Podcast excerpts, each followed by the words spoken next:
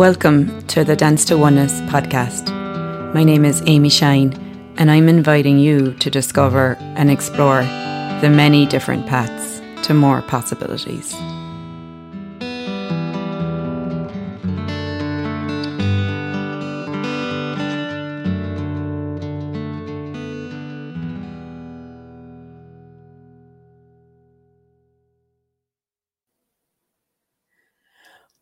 Welcome to this week's episode of the Dance to Oneness podcast. Um, we're episode 20, and today's show is called Recovery of You with my good Irish friend, Sue Cotter, is here with me today. And Sue Cotter is recently become um, a Right Recovery for You facilitator, and she's also an Access Consciousness facilitator. I also called her an energy wizard and a forest queen because she lives in the forest in Ireland and she talks to trees and she's very magical. And today I have her on the show and um, really just to talk about recovery and um, what is recovery for you, Sue? So welcome.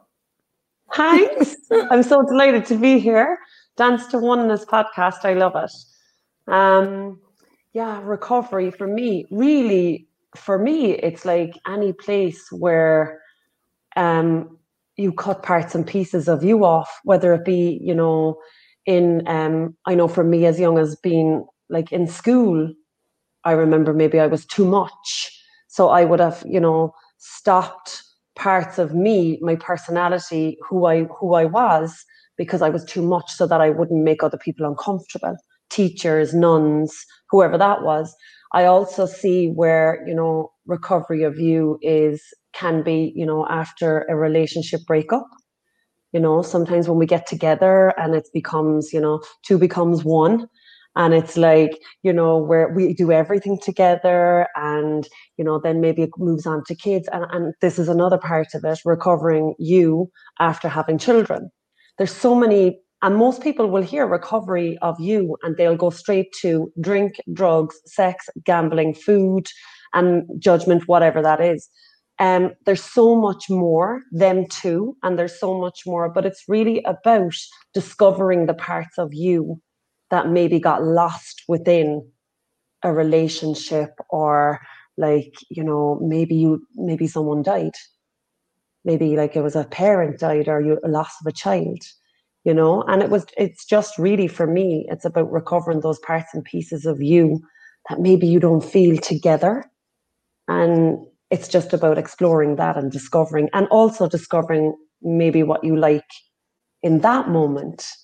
Maybe it's not like what you loved at 5 that now you like again at 45 it's like discovering the new things that you actually are like now because we we change all the time so it's about like, what is it that I actually like now? You know? Love that. We also have, it's funny, just as we got on, uh, our, our other two Irish friends are here, Rachel and Cindy, in the chat. Mm-hmm. and, and so it's interesting, like we both grew up in Ireland and, you know, Irish people are associated with drinking and we are a big drinking culture. And um, there is a lot of like, I suppose, addiction in Ireland, like there is anywhere. So like, did, how how was how did addiction like affect you growing up? For me um the home that i lived in with my mother and father i'm the youngest of seven so there was nine of us in a terraced house which meant that it wasn't semi-detached or detached. It was a three bed house with nine of us um, and my my nan lived with us as well right? So she actually had her own room. I don't even know how that got managed but she had her own room and like my father was an alcoholic from a very young age. And when we were all living together, it was always that energy of waiting for the next trauma, waiting for the next argument, like waiting for the next, you know, fight or, you know, something went missing from the house. It was always being on guard, you know, always ready to, you know, for me, I suppose I would have escaped being out playing. So I would have been out playing all the time. Um, and I suppose for for me, like even going to school, people would have known because we came from a very small area.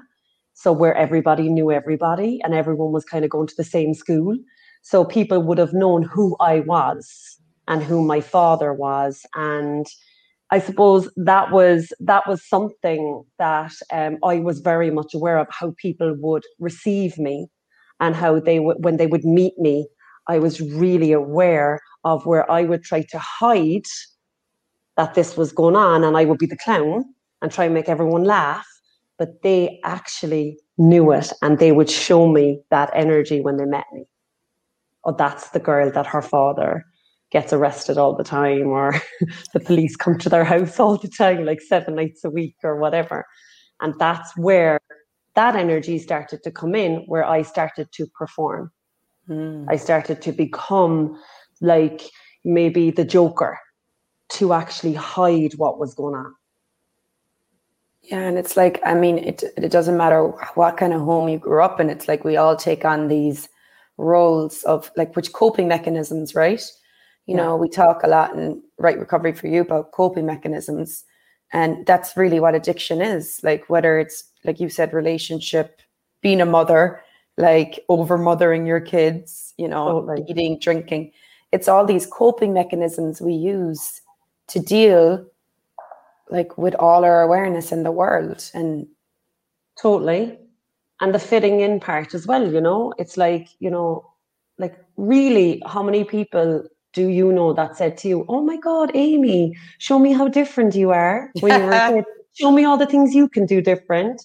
And i know where i grew up it was a lot of you know if somebody saw a child with a pair of shoes they would bring their child in to get the pair of shoes so that they'd all have the same in the terrace you know, so that nobody got to be above anyone else. Everybody had to have the same shoes or, you know, the same, but yet it was so different too. How, like, me growing up in a home where this was going on. And if I got a new pair of shoes, the friend up the road, her mother would go and buy her the same shoes as me. It was so interesting how that shows up. I was like, why would somebody want to be like me? You know? and I was trying to get away from me. Yeah, it's interesting. And that, that's actually a, a common thing in Ireland where you're actually mm. really all supposed to stay the same. And it's very yeah. much like if you get too different, too too big, too out of the box, you're very quickly like told, you know, you're wrong for that. Who do you yeah. think you are? You know, yeah. you think you're above everyone else. So um and I know a lot of cultures are like that, not just Ireland, but for us growing up in Ireland, that's a very big energy we we live with. Yeah, totally. And you don't like it's like I knew as a as a young child that I was very different. I mean, at, a very young age, even when my my nan died, I knew that I was still communicating with her when she had left. Right, that wasn't weird to me but I was aware that it wasn't something that I was going to say out in the street. Right. It wasn't really a weird thing in my house either, because we had this kind of like, it was okay for us to be very witchy in the house or, you know, kind of talk about those stories, the Irish old stories. And that was all okay to talk about that. And there was also that energy of that if you were willing to actually stand out, that wasn't a good thing. So you really had to like make sure that you didn't stand out. And not standing out from I'm better, but standing out from the difference that you be or something that you can actually do with your body that maybe somebody else can't do. But like there was no like, oh my God, you can do that, you know? So therefore I see like from young ages, we start to cut off the parts and pieces and the talents, abilities, and capacities that we have because it's not received. And that's where now I'm at 45, I'm, I'm starting to discover these talents and capacities. One of them is that I can actually, like, I can talk, right? And like most of, and I'm really aware most of my life, I probably would have been trying to stop talking because in school I was called Mouth of the South. Oh. So that label stuck to me, right? but that label stuck to me. But now I'm actually looking at it going, hmm, what if I was the mouth of the South? I wonder what we could create here, you know? Yeah. And like, how did that's brilliant? We're um, where we're from in Ireland. We're both from like um, the southern, the most southern part of Ireland, south like Cork, which is down south. So that's what she was called, the mode of the south. She's mode of the county she was from. and so that's so amazing. Like you would take that as a wrongness as a child, yeah. you know, like that you're you were being too much, and you know you were you were like probably also like taking attention from other people, which is never good either, you know. Yeah. Um, you're and then but now if you look at it like yeah you actually have a lot of really great things to say you know what if you're yeah. willing to be the loudest voice well that's it i love that what if you're willing to be the loudest voice and actually amy that's interesting that you say that right so what i've really learned in the last few years because i started this seeking journey i don't even know what you call it just like finding out more about me probably in the last seven eight years nine years maybe and now I really get how it doesn't actually have to be verbal. Like you're you you being the loudest energy in the room, you don't actually have to speak. But you being you and your energy and your potency and your magic and actually being you can actually be as loud as anything. Yeah. You know? I love that. Yeah, definitely. Yeah. And like, so how, just to like track back a bit, like, how did addiction like start showing up for you? Like, what ways? Because I think um, there's so many myths around addiction and recovery, and I'd really like to maybe just address a small of it today. And I think yeah. you and me are going to have to, you know, we're going to see that a lot in facilitating right recovery for you classes. Is that yeah. there is a lot of um, like people have already defined what addiction is and they've already decided what recovery is and like a lot of people do well oh that doesn't apply to me you know yeah. but like actually it does it applies to everyone because if you totally. live in this world you you, you absolutely know, you've dealt absolutely. with it you, you there's it has shown up in some way so what are the ways like that they've shown up for you that might not be obvious to like someone else well it's interesting because i suppose one that is a one that's very much around this whole globe is where people are addicted to judging their bodies. Right? And that one is actually where it's become so normal that people actually truly believe that that is how you create your body. That is how you actually, hang on, that is how you live in your body. That's the way it's done. Judgment is the way you live for the rest of your life judging your body. I'm too thin, I'm too fat, I shouldn't eat the pizza, I'll put up weight, there's too many calories in it. Oh my God, look at my hips.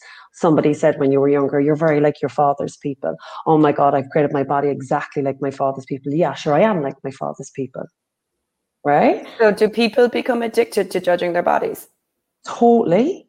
I mean, like, actually, like, really if we're brought up in a world where you're not seen as your difference and actually received as your difference, but yet you're constantly told, look at such and such a person up the road. Oh my God, isn't she beautiful? How much do we take that on as young kids? Oh, I must look like that. Comparison. Oh, my body. Exactly. Exactly. Oh, so is comparing yourself to others an addiction?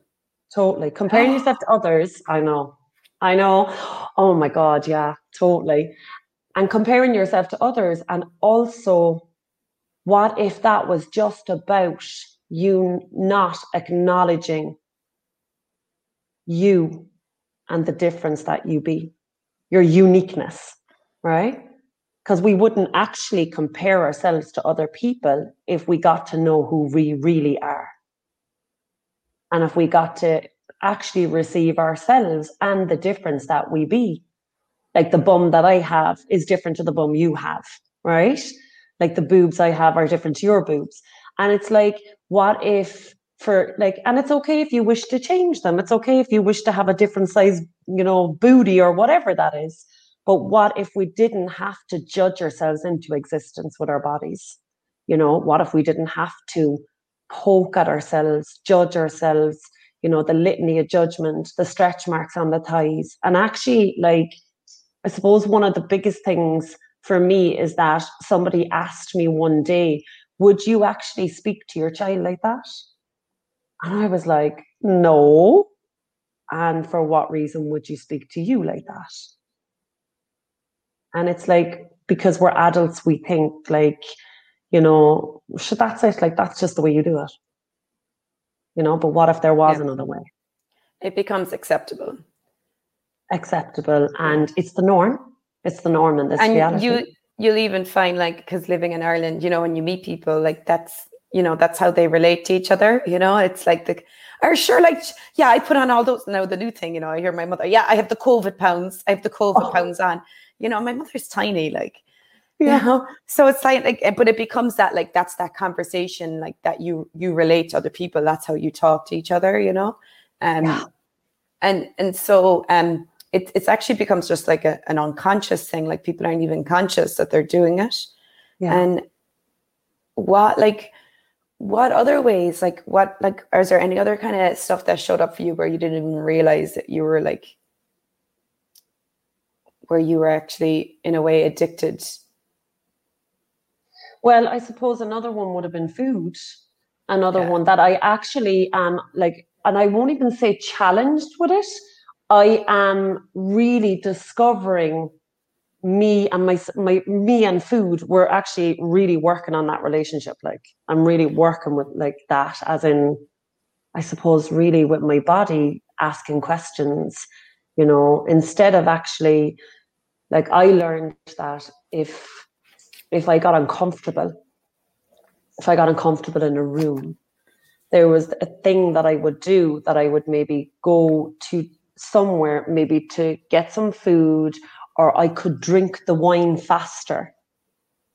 Um, and it would be just about to get rid of that information, get rid of that awareness.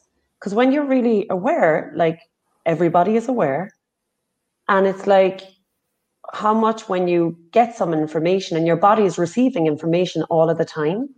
So if you're receiving information, and if it's something that maybe when you were younger, it was like maybe something that you were told not to acknowledge that or it didn't happen you know something maybe if there was like a tense energy in the house and you come into the house and you're like oh my god what's that? Is there something going on? And then maybe your mother your father your sister your brother or whoever uncle johnny says no nothing. And if there had been a big huge fight in the house before that right then you grow up and you start walking into rooms and there's a tense energy there. And you have now at that stage, probably through your life, you've dismissed that awareness because you got it maybe wrong when you were younger. So therefore, you're not aware, you dismiss the awareness, and then maybe you've used something to give you a bit of comfort, to take you away from that. So for me, it would have been like um, wine. Like if I was at parties, I would have drank really fast, you know, um, and the food I would have went out to maybe the kitchen or wherever it was going on and I would have had some food but actually I would have chosen certain foods either really really sweet foods or very very creamy foods. It wouldn't have been just anything or very spicy. It would be like that would actually distract me from what was going on. So it's always been like even now I'm very much like in the question all of the time with my body. Not all the time now not all the time but like most of the time. And like when I'm not, I will become aware of it and I will actually, you know, say to myself, okay, so you just chose that. There's no judging in it. But it's like, okay, what can we actually do now? What can we choose now? You know, and it's mostly asking questions and asking my body what it actually wants to eat. You know, some people think that's really weird. How do you ask your body? Your body doesn't answer you your body is actually like it's a sensory organ which actually can communicate with you so well. Like, you know, when people talk about their gut and they're like, my gut told me, or whatever way people say that, like for me, like some people get it in their belly. How much do we actually receive information in that area and how much do we try and cut it off by eating and filling up our bellies? You know, with not even what our bodies actually really want to eat or drink. Yeah. You know? And like one of the things too, I know about you and me too, like we we've done a lot of bar access bars, which is body, it's a body process and and other body processes from access consciousness. From the first day we met, we took a foundation class together. And I think right after that, you and me would meet on a regular basis and we would trade, we would do an exchange of bars and body work. Um, MTVSS is this incredible body process that literally like allows your cells to go back to the way they were before they were like kind of almost damaged, like before you grew up in the world. So you almost like go back to like having that body, that embodiment you had as a baby, you know? totally free and joyful. Yeah. yeah. And you, and then you and me went and took a three day body class and we traded body processes like every week, sometimes twice a week. Yeah. Sometimes more. And um, I know that for me, and I, and I, I know I probably was the same for you too. I've seen it is that that body work gifted me um, presence with my body. So I could not actually.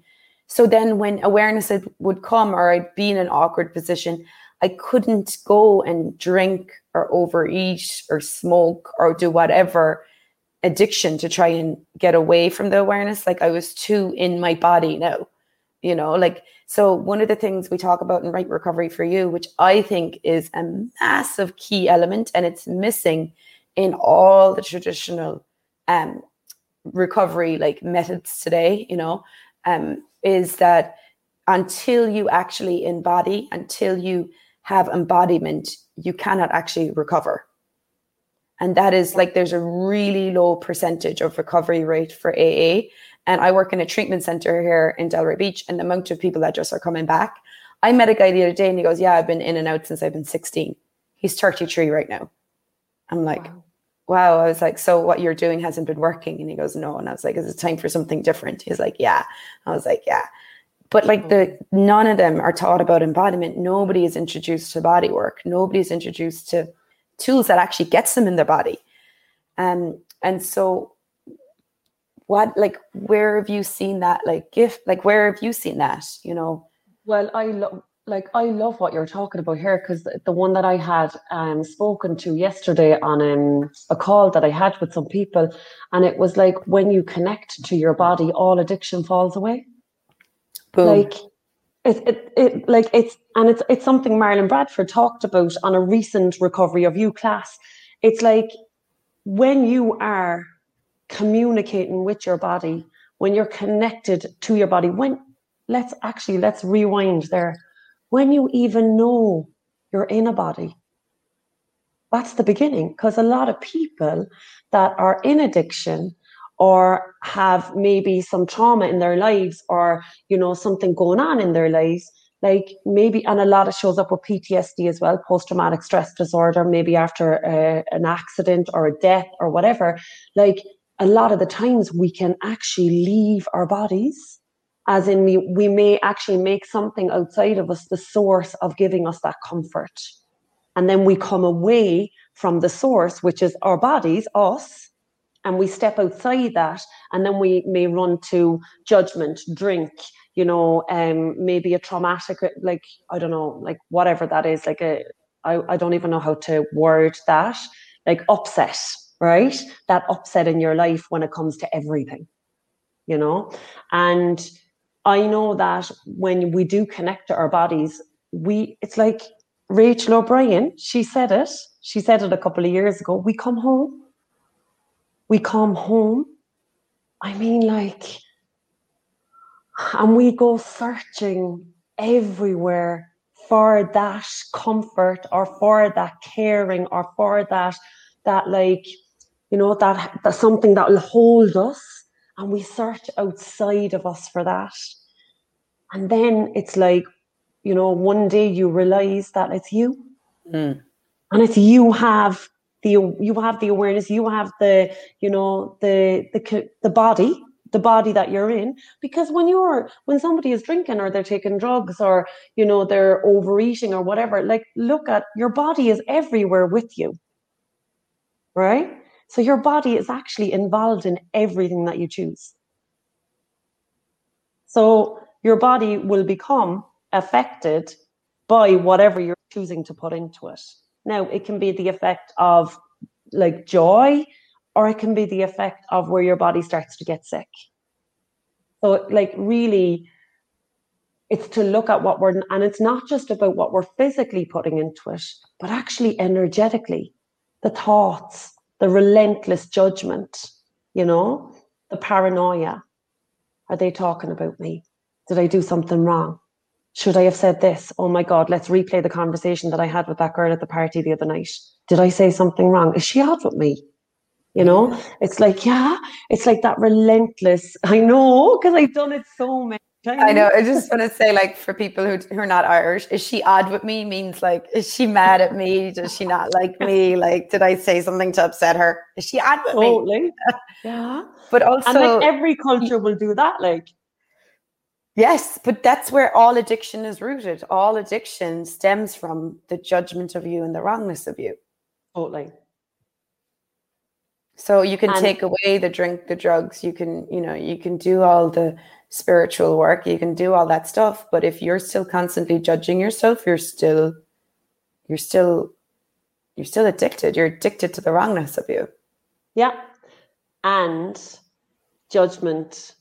I know a lot of people like, and I said this this morning to somebody, it was actually my daughter. And I was like, like, you know, you do know, I said, like, we've talked about this. I was like, you do know judgment is a lie. And it's like, you know, how real have we made judgment? How real have we made it as the as the way for us to live, to exist based on judgment? And if that's a lie, then how much of our lives are we living by a lie? How much of our bodies have we created based on the lie? And you actually um, have to um, create judgment to exist here. Wow. This whole reality is created from judgment. So to exist here, you have to create judgment. Oh wow, Amy, I just got Yeah. that. Wow. Yeah, it's pretty I big. you said live, and I was like, holy shit, but to exist here, yes. It's pretty big, yeah. So you actually have to give up trying to exist in this reality. Oh, wow.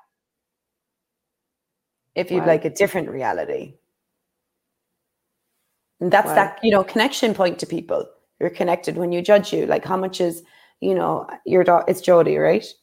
hmm like she's like you know that age where like what are, what are they all doing they're all judging their bodies like that's how they all connect to each other now you know they all get together and talk about oh my ass is a bit big and like i don't like my belly and Yeah, you know totally. and And now it's like, I want my ass big. That's what Yeah, that's all oh, about now. well the Yeah, trends that's all going on. yeah. Yeah. i want implants to have a bigger Yeah. ass um and so they like th- that they're they're connecting now t- with each other through the judgment to exist together you know to fit in and that's and that's where you started this this podcast off with like recovering of you is like those places where you were being all of you and then you told you oh, you're being too much and you who do you think you are and you start cutting off parts and pieces of you to Yeah. fit into like what is acceptable here you know to exist here you you have to judge you if you Totally. didn't judge you you would have nothing to connect to with these people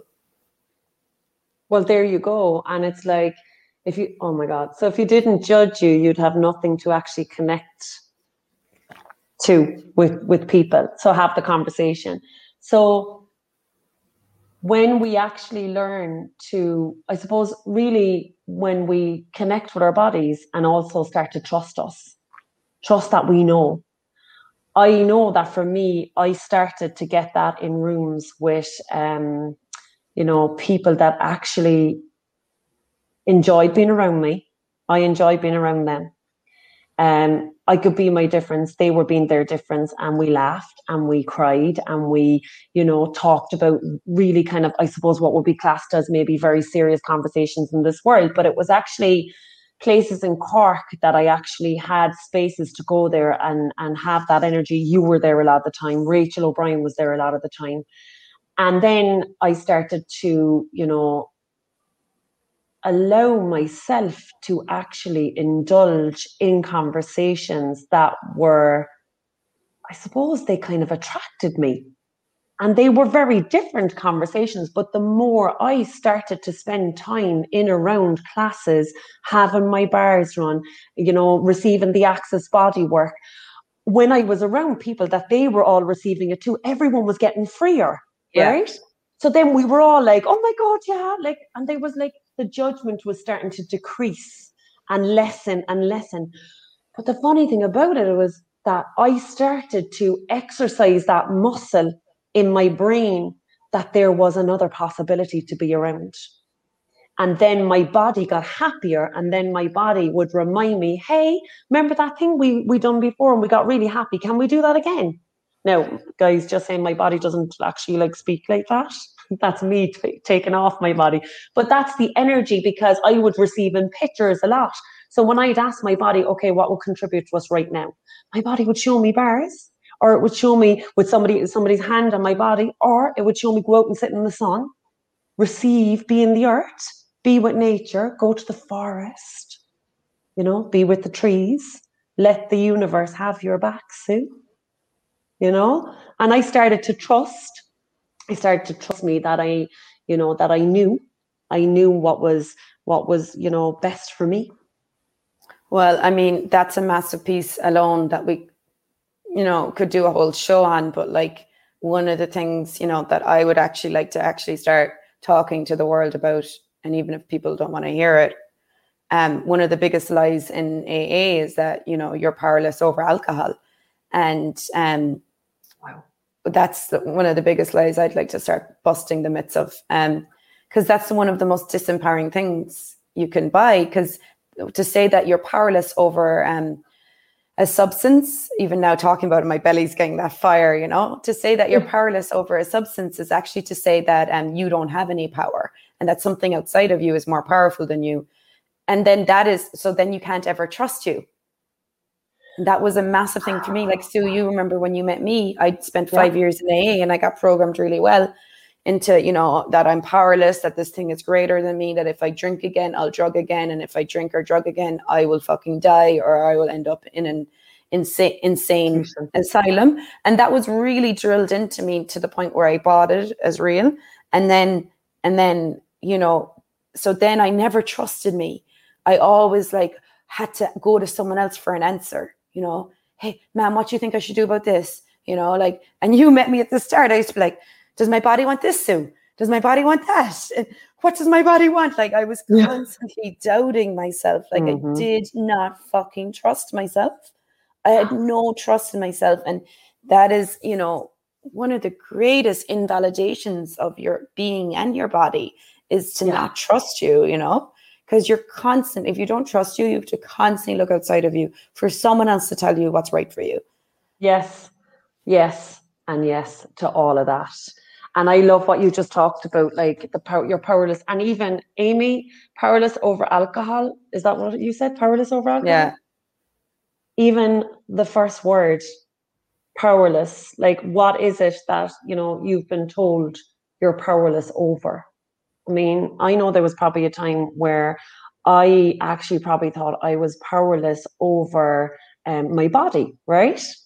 As in, this is who you are. That's who you are. You cannot and change it. You cannot change it. So yeah. I was powerless over like it was like do you know what it was like it was like i'm going to say this now it was like that god made me so therefore i had made god the source of if there was any going to be any change in my body or anything happened to my body, it was God put it there. And like, you know, there's a gift in it. You know, you have to go seek that gift. But actually, nobody told me that I was the one that was the create creator of my body or the creator of my life. You know, and I really love what you you just said there about the support of your your being. It's like, you know, how many people actually even know about that? And it's like when you say like your being and your body, our being, like who we be, actually who we be in the world. And what if like that's what I really got to see was that I had people around me that supported my being. It didn't, it, the body stuff started to disappear. Like my body was my image walking into the room. Oh my God, I hope everyone likes me. Do they like my hair? Oh my God, do they like what I have on? Am I with it? You know, am I on trend? You know, what way are my shoes? But actually, what I was seeking was the support of my being. And how many of us have really maybe never had that? And actually, what if you could walk into wherever it was, or you you found something that actually allowed you to start trusting you more and something that allowed you to start connecting with your body more. And that's what the Access body work and bars have actually really added to my life. The tools, the questions, you know, all of it. The right recovery for you. For me, I've only become a right recovery for you facilitator in I think it was February. Um, the journey that I'm on with that right now and what I'm discovering about me and myself is just in like nearly two months is phenomenal. And so, um, just to mention, because I just popped out, you do have your first right recovery for you class, right? A specialty yeah. topic coming up. Do you want to let everyone know about that?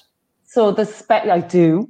So the mm. specialty is the it's the twenty first of April, and it I think it's seven p.m. Irish time, which is two p.m. Eastern, and um, it's about a ninety minute to maybe two hour class it's an intro class and it's called Making Peace with Your Body. It's one yeah. of the right recovery for you um, intro classes. And there's about six of them there. And I'm gonna, you know, start doing one every so often. And um, when it pings that energy, when it's when it's like when it's now. But I, I definitely get that, you know, when we start to learn to trust ourselves, connect with our bodies, we we start to not make anything outside of us the source. We start to go in we start to go in and actually connect to our bodies. And I see what you with the movement. I watched a little video of you the other day with um, another girl, and I actually am not joking. You know, Amy, I watched it. I'd say ten times. I just kept playing it, and you were dancing in the center with this girl Star, and you were dancing. Oh yeah. I, I watched how you danced, and I was like, I actually think I can see fire in her belly.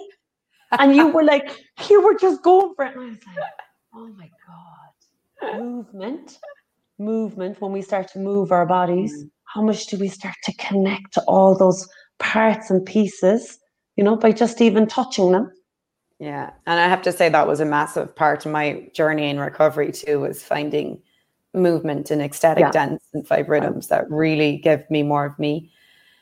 And just to let everyone know too, like um, Right Recovery for You, there there is a book by Marilyn Bradford, and you can get that on Amazon. Sue has it there. It's brilliant book and it's really incredible for everyone. There's so many massive gems in there. Um, I am doing a Right Recovery for You book club in a couple of weeks. And you can also like go to YouTube. There's some Right Recovery for You videos. Um, go check out Sue. She's got she's on Sue Cotter on Facebook. Nurture You with Sue is her Facebook page. Her website is above in the um, description here. Um, yeah, and and yeah, and like if, and if this is this topic has spoken to you today, you know, if there's anything we've talked about that you're like, you're, you know, you'd like to know more about, like send us a message. We're always happy to talk. And if, you know, if you're looking for someone in your area or something like that, me and Sue are both massive connectors. We'll find anywhere, anyone in any part of the world. Any corner. Yeah. Just ask us. We love yeah. finding for people. We do and actually. like it's so funny. Um there was something that I, I found in this book and it was and I'm I'm looking here it is right now I found it. And before we leave it says that which you are unwilling to be aware of owns you. Wow. And it really shows me I read that, that last night.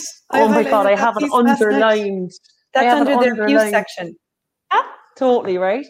That which you are unwilling to be aware of owns you. So if there is something that you're unwilling to look at. Something maybe that occurred when you were younger something that maybe that whatever that is whatever that energy is. Um, it could have been bullying it could have been you know some assault or whatever that is. If you're willing to actually look at it and you're willing to look at it from maybe as the adult you are today the like the minute you choose to acknowledge something that's where the change begins. That's where the change begins you know? And it's like yeah i'm so i'm so excited actually like because it's like you know what whoever sees this please reach out and ask us because both of us are just like you know we'll contact each other and we'll ask anybody if they have some no matter where you are in the world there's people everywhere. Yeah there really is. You just gotta yeah. you gotta choose it. Yeah totally. Well thank you so much sue cotter thanks thank everyone. You. we'll be back again next week Bye for now. See you later. Bye.